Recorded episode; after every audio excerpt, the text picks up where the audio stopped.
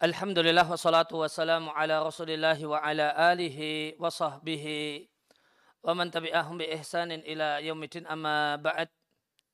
Kaum muslimin dan muslimah rahimani wa rahimakumullah kembali kita lanjutkan kajian adab dari kitab Tazkiratus Sami' wal Mutakallim fi Adabil Alim wal Muta'allim karya Badruddin Ibnu Jama'ah Asy-Syafi'i rahimallahu rahmatan wasi'ah kita sampai pada adab yang ke-13.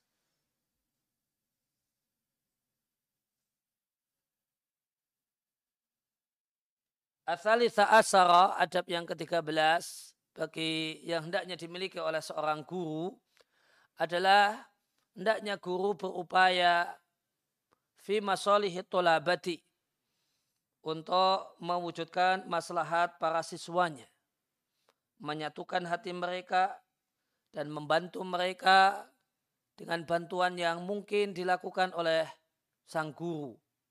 Menjahin dengan menggunakan nama baiknya untuk membantu murid-muridnya. Wamalin bahkan membantu dengan harta.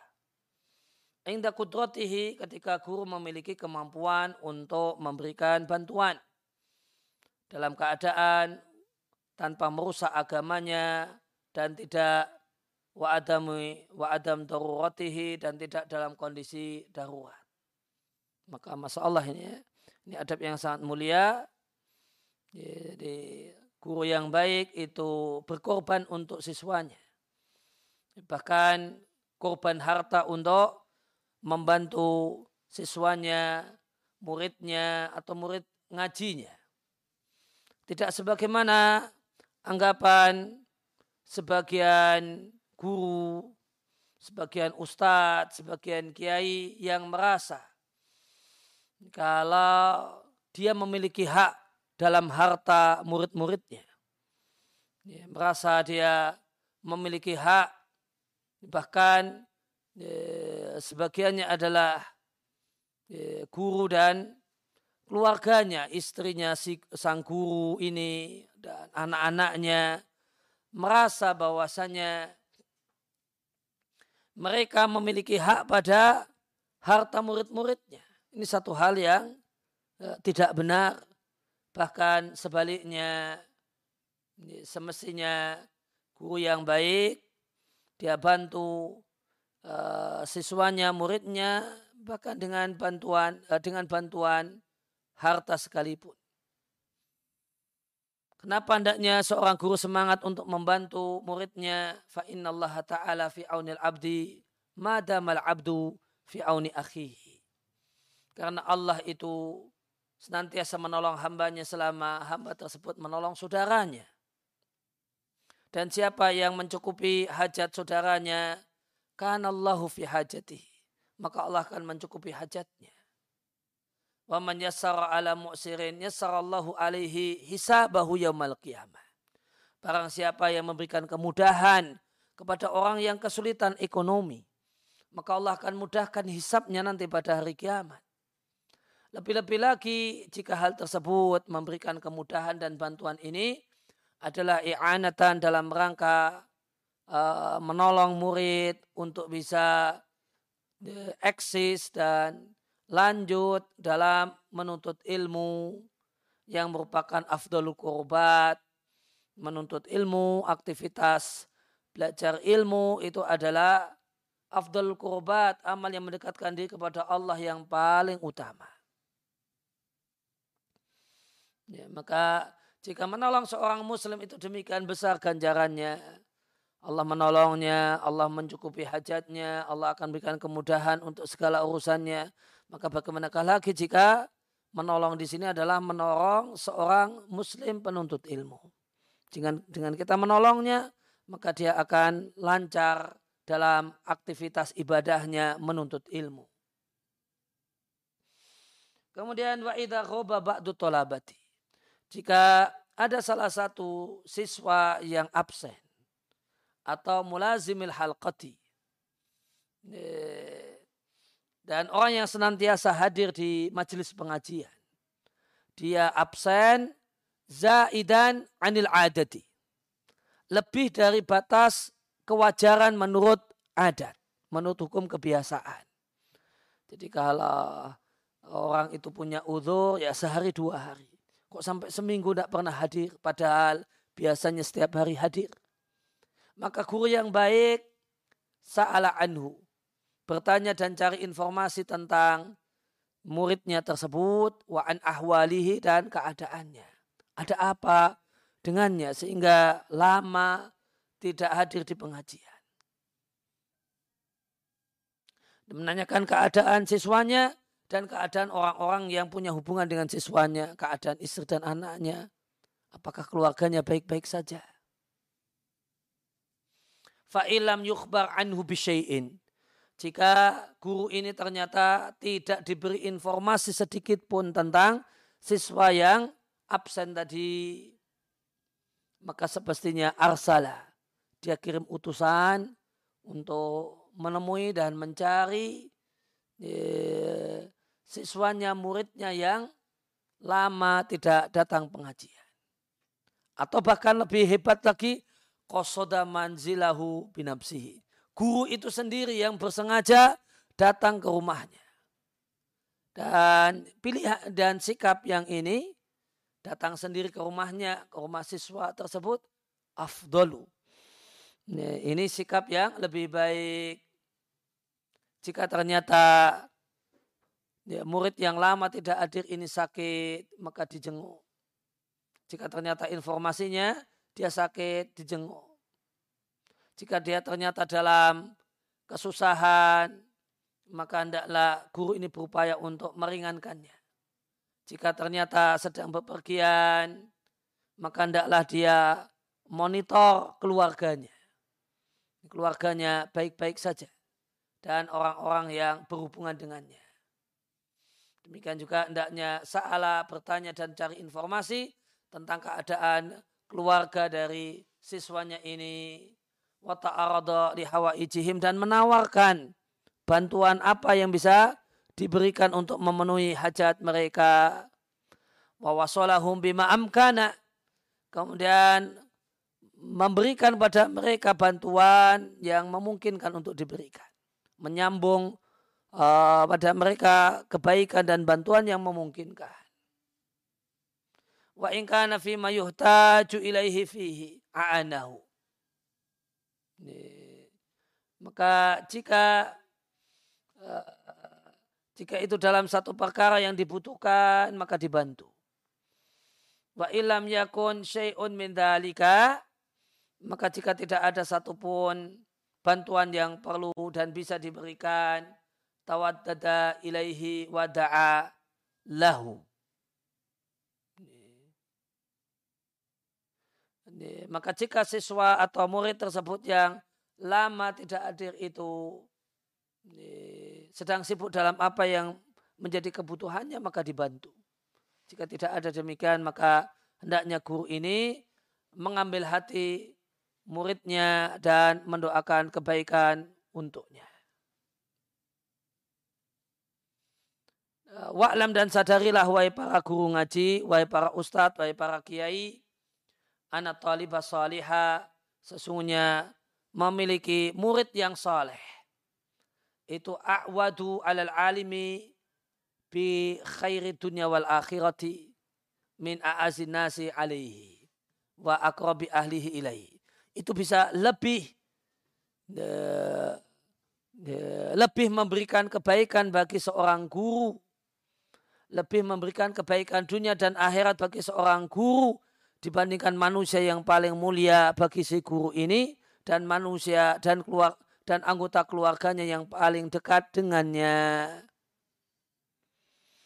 Ya, maka murid yang soleh, ya, maka kita jumpai di sini istilah murid yang soleh. Ya, maka bukan hanya anak yang soleh, anak yang berbakti. Maka ada istilah murid yang soleh, murid yang berbakti. Murid yang berbakti itu lebih bermanfaat bagi seorang guru dibandingkan ya, manusia yang paling istimewa di uh, pada dirinya karena dia keluarganya. Daripada boleh jadi lebih bermanfaat bagi guru ini dengan dalam kebaikan dunia dan akhirat dibandingkan anaknya sendiri. Ini ketika ternyata anaknya bukan anak yang soleh. Sedangkan dia pun, uh, bukan anak yang berbakti. Dalam keadaan dia memiliki murid yang berbakti. Murid yang berbakti itu lebih bermanfaat bagi seorang guru ngaji dibandingkan anak yang tidak berbakti. Wa kadzalika kana ulama salaf. Dan demikianlah budaya dan kebiasaan tradisi para ulama di masa salaf yang mereka adalah orang-orang yang menginginkan kebaikan dan yang terbaik untuk Allah dan agamanya. Mereka berikan jaring-jaring istihad, kesungguhan untuk bisa uh, berburu seorang murid yang dengannya manusia itu mendapatkan manfaat selama mereka hidup dan setelah mereka yang yang masyarakat itu mengambil manfaat dari uh, dari murid ini selama mereka para ulama ini hidup wa min ba'dihim bahkan setelah mereka meninggal dunia. Jadi maka para guru di masa silam, para ulama di masa silam, mereka itu sampai menebar jaring untuk bisa menangkap murid supaya bisa punya murid yang berbakti. Yang murid yang berbakti ini bermanfaat untuk masyarakat luas. Selama guru itu masih hidup ataupun setelah meninggal dunia. Maka masa Allah di sini disampaikan oleh uh, oleh penulis walau lam yakun alimi ila talibun wahidun yantafi'un nasa bi ilmi wa amalihi wa hadi wa irsyadihi lakafahu. Seandainya seorang guru ngaji, ini, seorang ustadz, seorang kiai ini, tidaklah memiliki kecuali satu murid yang berbakti. Non murid yang berbakti ini memberi manfaat kepada masyarakatnya dengan ilmunya, dengan ilmu si murid ini, dengan amalnya, dengan perilakunya, artinya dengan adabnya, ya, dengan tutur kata dan sikapnya. Wa irsyadihi dan dengan arah-arahannya, bimbingannya kepada masyarakat. Lakafahu dalika talibu indallahi ta'ala. Maka cukup satu murid berbakti itu di sisi Allah Subhanahu wa taala bagi seorang guru. Ya, masa Allah ya. ya. ya. Jadi seandainya seorang guru itu tidak punya murid yang betul-betul e, mengambil ilmunya, kecuali satu murid saja. Non murid ini murid berbakti dan dia betul-betul murid yang e, menyerap ilmu gurunya sehingga dia memberikan manfaat pada masyarakatnya dengan ilmu, amal, perilaku, dan nasihat-nasihatnya. Itu cukup untuk jadi modal dan kebanggaan seorang guru. Maka ini pentingnya seorang guru ngaji itu mengkader. Mengkader, membina secara intensif sejumlah penuntut ilmu tertentu sehingga dia betul-betul uh, betul-betul punya murid. Betul-betul punya murid yang mewarisi ilmunya. Ya, maka hendaknya para dai, para guru ngaji itu fokus ya, memberikan fokus dan perhatian untuk kaderisasi. Sehingga punya murid yang betul-betul murid, mewarisi ilmu, mewarisi sikap, mewarisi perilaku dan bermanfaat bagi masyarakat dengan ilmu dan amalnya.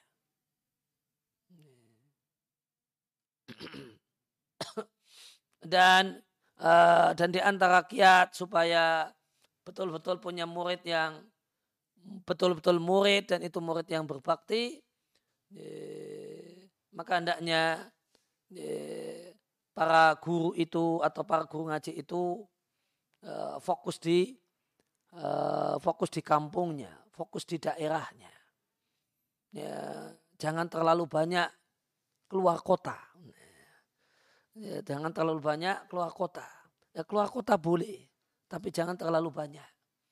Karena jika terlalu banyak keluar kota, eh, maka guru ngaji yang terlalu banyak keluar kota itu banyak penggemarnya namun tidak punya murid. Punya murid yang betul-betul murid. Penggemarnya banyak. Tapi muridnya tidak ada. Karena setiap hari keluar kota. Oh, maka di sana ada penggemarnya, penggemarnya, penggemarnya. Fansnya banyak. Fansnya banyak, penggemarnya banyak. Non muridnya tidak ada. Tidak ada yang bisa diaku itu murid cetakan saya. Hmm. Itu murid binaan saya. Itu murid yang ilmunya adalah bentukan saya.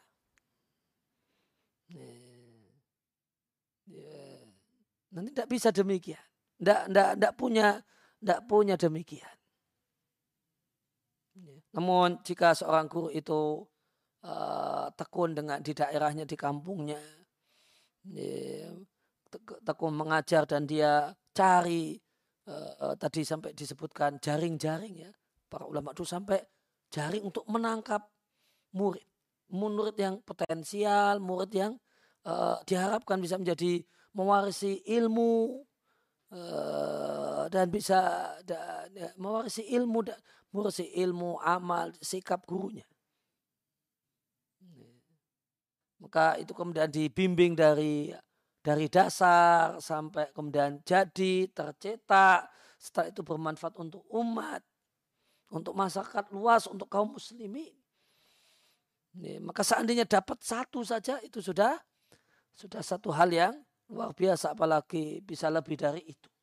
Dan itu kiatnya adalah fokus di kampungnya fokus di masyarakatnya fokus di daerahnya. Dan tidak, terlalu banyak takbir apa ke sana dan kemari. Tanpa bermaksud menihilkan manfaat dari takbir akbar.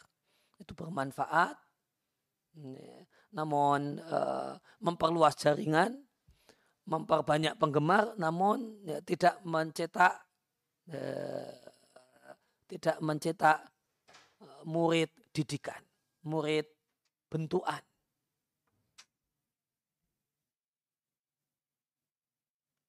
Kemudian fa inna la yattasilu syai'un min ilmihi ila ahadin fayantafi'u bihi.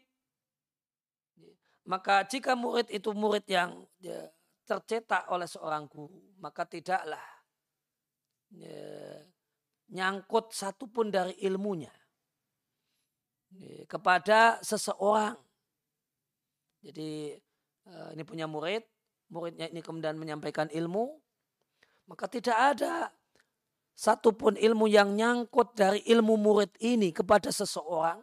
Sehingga orang tersebut mendapatkan manfaat darinya dengannya ilakana lahu nasibun minal ajri. Kecuali guru yang membentuknya, membentuk murid ini mendapatkan bagian dari pahala. Ini manfaat kala uh, seorang guru, seorang guru ngaji itu punya murid cetakan, murid yang dia cetak dan dia bentuk. Nanti ketika murid ini mengajar ya, pada seseorang, mengajar boleh jadi di dunia nyata ataupun dunia maya, atau kemudian bikin status dan sebagainya, bikin artikel dan dan sebagainya. Lantas ada orang yang mendapatkan manfaat dari ilmu murid ini maka guru ngaji tadi akan dapatkan bagian pahalanya.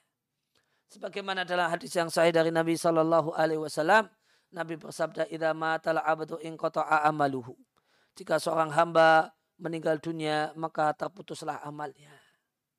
Sudah tidak ada lagi kesempatan untuk beramal, sudah tidak ada lagi kemampuan untuk beramal, dan menambah ganjaran ila min salasatin kecuali dari tiga jurusan sedekah yang mengalir pahalanya, ilmu yang diambil manfaatnya, dan anak soleh yang mendoakannya. Dan ini satu hal yang menarik di kitab Tazkiratus Sami' wal Mutakalim ini adalah faedah berikut ini. Wa ana akul dan aku katakan karya penulis Tadkiratus Sami. Jika Anda memperhatikan, Anda jumpai bahasanya tiga hal ini ada pada guru ngaji. Allahu Akbar. Dia hadis tentang jika manusia itu meninggal dunia terputus amalnya kecuali dari tiga hal. Karya kata Badruddin Ibnu Jamaah, tiga-tiganya ini, tiga sumber ganjaran ini didapatkan oleh guru ngaji. Kalau seorang itu jadi guru ngaji, mengajarkan kebaikan pada masyarakat, dia dapat bukan hanya satu sumber ganjaran yang akan mengalir meskipun dia meskipun beliau telah meninggal dunia, namun tiga, tiga sumber pahala. Kok bisa demikian? Ya, beliau jelaskan. Untuk sedekah jariah fa'ikra'uhu iyahul ilma. Maka ketika seorang guru ngaji itu membacakan ilmu. Wa ifadatuhu iyahu. Dan mengajarkan ilmu kepada muridnya. Maka ini sedekah paling utama. Melebihi sedekah harta. Tidakkah engkau melihat sabda Nabi Shallallahu Alaihi Wasallam ketika ada orang yang sholat sendirian maka Nabi katakan, man yatasodaku ala hada. Siapa yang mau bersedekah dengan orang ini yang sholat sendirian? Maka bersedekah dengan cara sholat membersamainya. Untuk agar orang yang sholat sendirian tadi mendapatkan keutamaan sholat berjamaah. Wa mu'alimul ilmi dan seorang guru ngaji yang, mengajarkan ilmu maka dia dia berikan, dia wujudkan talib untuk muridnya keutamaan ilmu. Dan keutamaan ilmu yang didapatkan oleh seorang murid ini lebih utama daripada sholat berjamaah.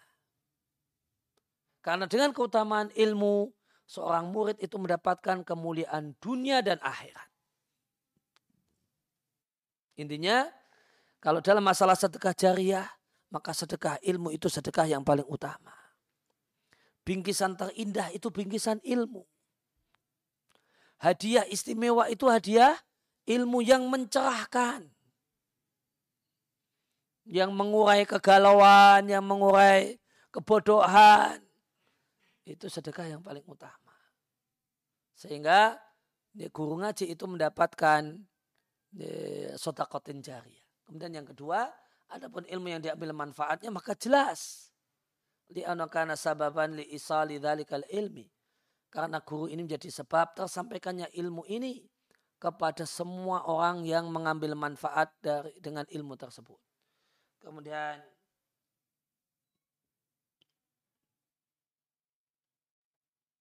Kemudian doa yang baik baginya. Ada catatan kaki di hadis itu tidak ada padanya doa soleh. Cuma uh, redaksinya anak soleh yang mendoakannya. Sehingga fakana yang bari ayakul maka yang tepat hendaknya penulis mengatakan adapun doa anak soleh untuk guru ngaji dan seterusnya. Maka yang tepat bukan doa usaleh namun doa anak soleh untuknya. Fal mu'ta telah menjadi kebiasaan. Al mustaqra. Ya, ini kebiasaan ini adalah kebiasaan yang ya, yang bisa uh, disimpulkan dari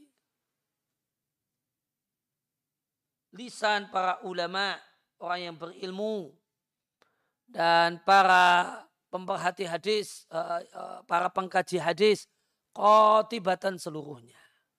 Maka kita jumpai kebiasaan mendoakan guru dan para imam. Bahkan sebagian ulama itu mendoakan semua orang yang yuskaru anhu dia dapatkan darinya sedikit ilmu.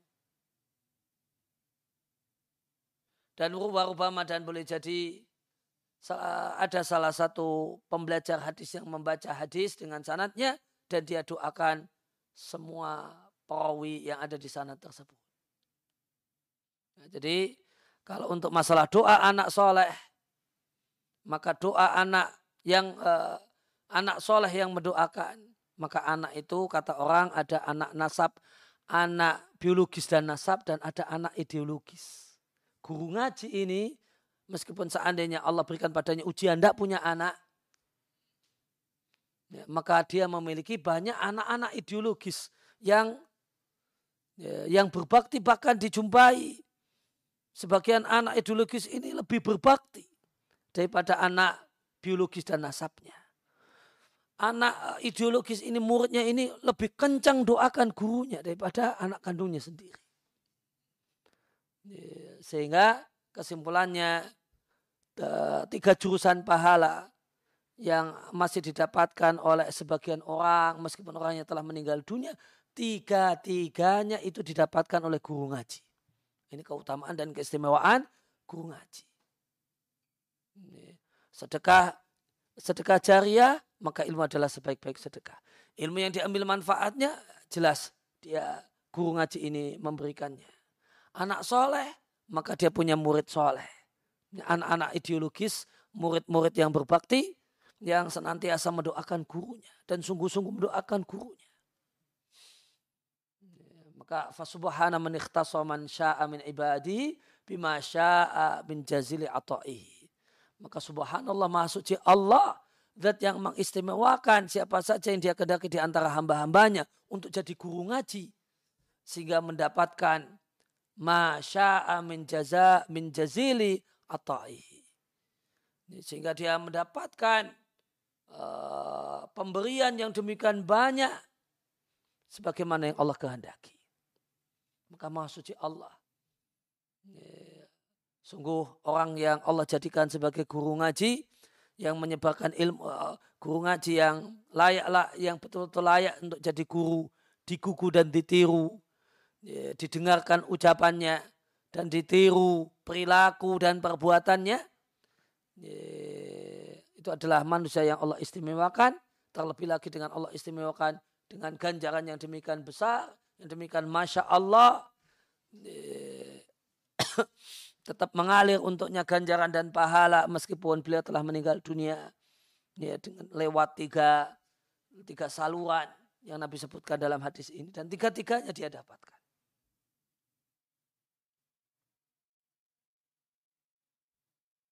Ya kita baca sedikit penjelasan dari Sasalah Usaimi untuk uh, masalah ini atau untuk poin ini.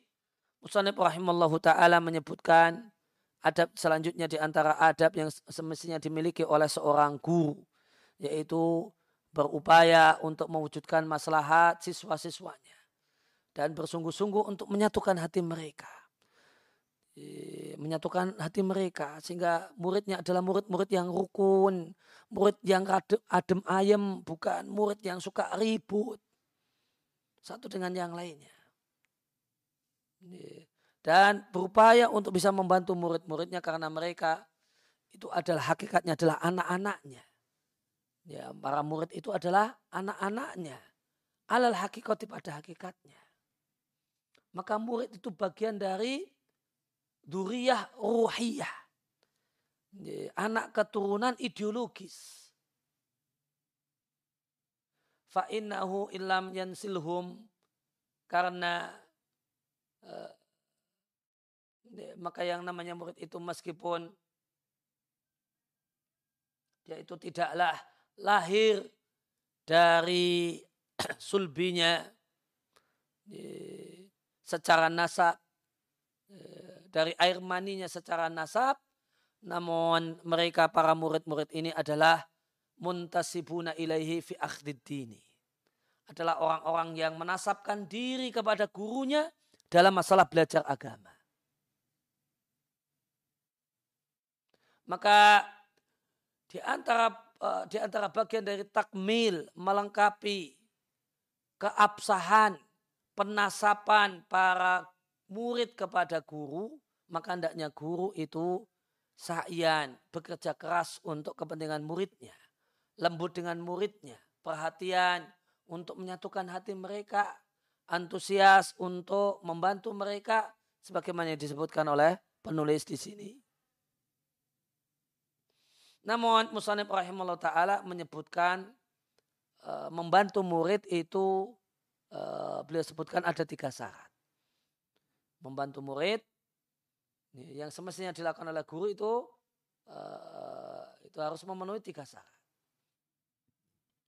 Yang pertama, guru mampu menolongnya, membantu murid. Tadi indah kudrati ala dalika. Karena yang namanya kewajiban, di antara kewajiban perhatian dan menolong murid, itu tergantung kemampuan. Sebagaimana firman Allah Ta'ala, Fattakullah mastata'atum. Bertakwalah kalian kepada Allah semaksimal kemampuan kalian.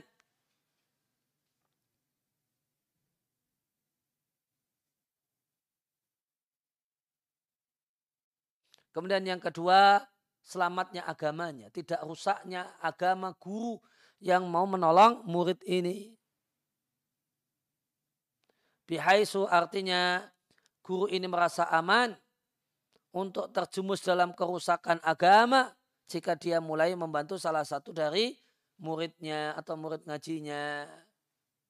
Karena di antara manusia ada orang yang rajin dan sungguh-sungguh mencari bantuan oleh khalqi untuk orang lain mencari bantuan untuk orang lain dan niatnya niat yang benar di awal. Kemudian niatnya ini berubah menjadi niat yang tidak benar sehingga masuk pada uh, hamba ini berbagai macam bentuk tipu daya setan badannya. Maka hati-hati. Menolong murid, membantu murid itu di antaranya adalah syaratnya adalah uh, tidak rusaknya agama. Ya, karena dia punya tendensi-tendensi tertentu. Ya, tendensi-tendensi tertentu sehingga bantuannya bukanlah bantuan yang tulus namun e, bantuan yang bantuan kepada muridnya itu bantuan yang bersifat tendensius. Bantuan-bantuan tendensius ini merusak agama.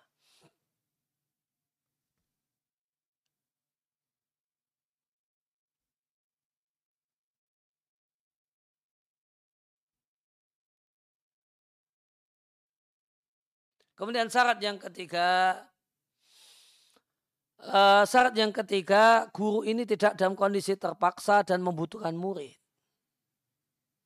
Karena kondisi membutuhkan itu sering kali mendorong seorang guru untuk merusak agamanya. Untuk rusak agamanya. Maka jika dijumpai tiga syarat ini, fa'alal mu'allim. maka menjadi kewajiban seorang guru untuk berupaya memberikan manfaat pada muridnya bima yatayassar alaihi. Dengan bantuan-bantuan yang memungkinkan ada bantuan dengan nama baik muridnya butuh pekerjaan maka dia hubungkan. Dia gunakan nama baiknya untuk menolong muridnya supaya diterima di satu pekerjaan. Dia telepon. Orang-orang kaya yang dia kenal ya kenal dengan baik rajin konsultasi padanya ini saya punya murid, butuh pekerjaan. Kalau ada uh, lowongan tolong berikan untuknya.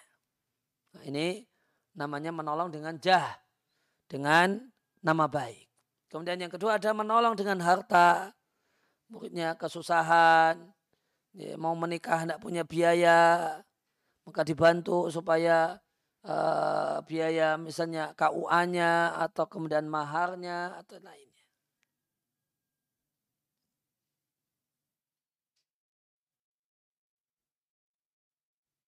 Ya, kemudian Musalim rahimahullah ta'ala menyebutkan hal-hal faktor-faktor yang mengharuskan seorang guru untuk perhatian dan menolong murid. Yaitu hadis yang sahih dari Nabi Shallallahu Alaihi Wasallam dari Abu Hurairah radhiallahu anhu yang diatkan oleh Imam Muslim. Fihi isinya, isinya Allah itu senantiasa menolong seorang hamba selama hamba tersebut menolong saudaranya.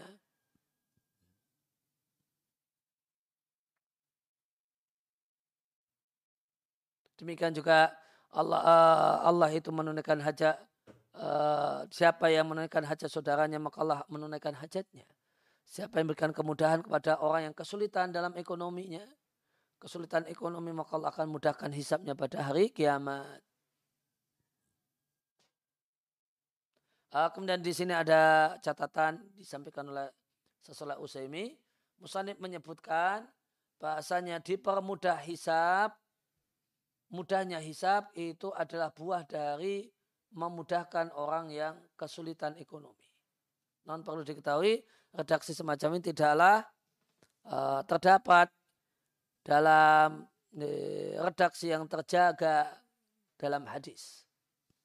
Kalau di hadis itu tidak spesifik, namun ya sallallahu alaihi yaumal qiyamah.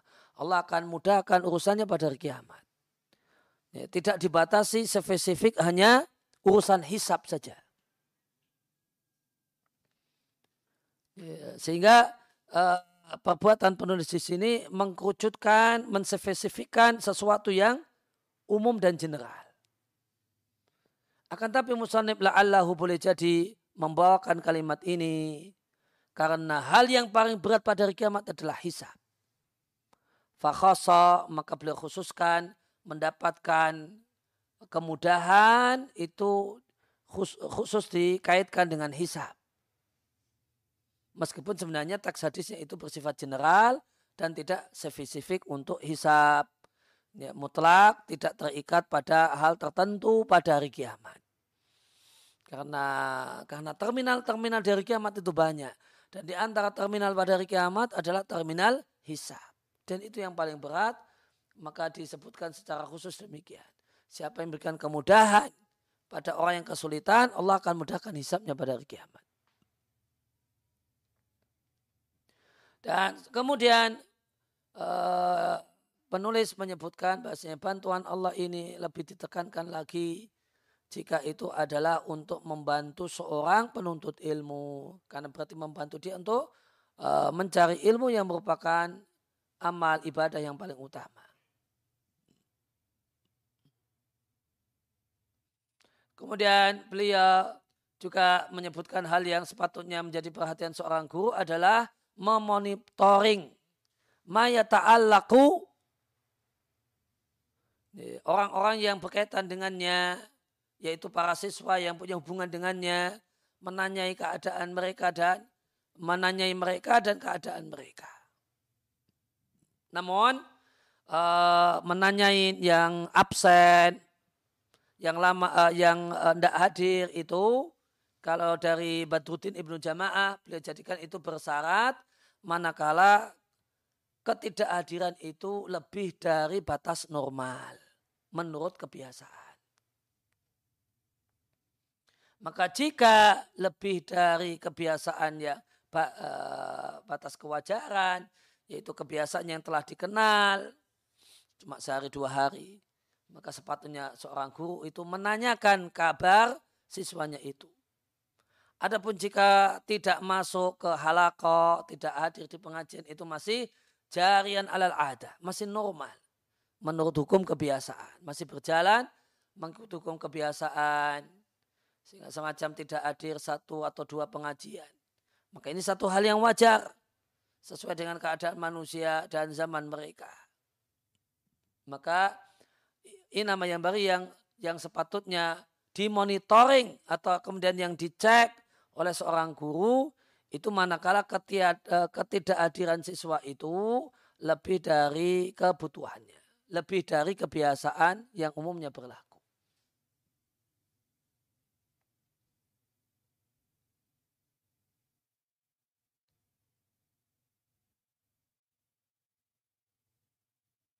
Wa ta'akadu dan hal tersebut lebih ditekankan fi haqqi man kana lahu haqqun minal muta'allimin.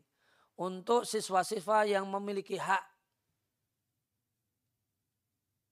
Dikarenakan dia adalah siswa yang lama membersamai. Lama sudah jinak bersama gurunya. Faidah tolat maka jika sudah lama seorang siswa itu membersamai gurunya. Sehingga jadilah dia adalah sahabat dekat guru ini maka ta'akada su'alu anhu. Maka menanyakan kabarnya itu lebih ditekankan lagi. Dan hal tersebut sebagaimana telah disebutkan itu dengan syarat ke ketidakhadiran itu lebih dari normal biasanya yang terjadi. Adapun orang yang tidak hadir satu atau dua pengajian atau serupa dengan itu, uh, fa'inan insan, maka seorang cukup menanyai dengan pertanyaan yang general saja.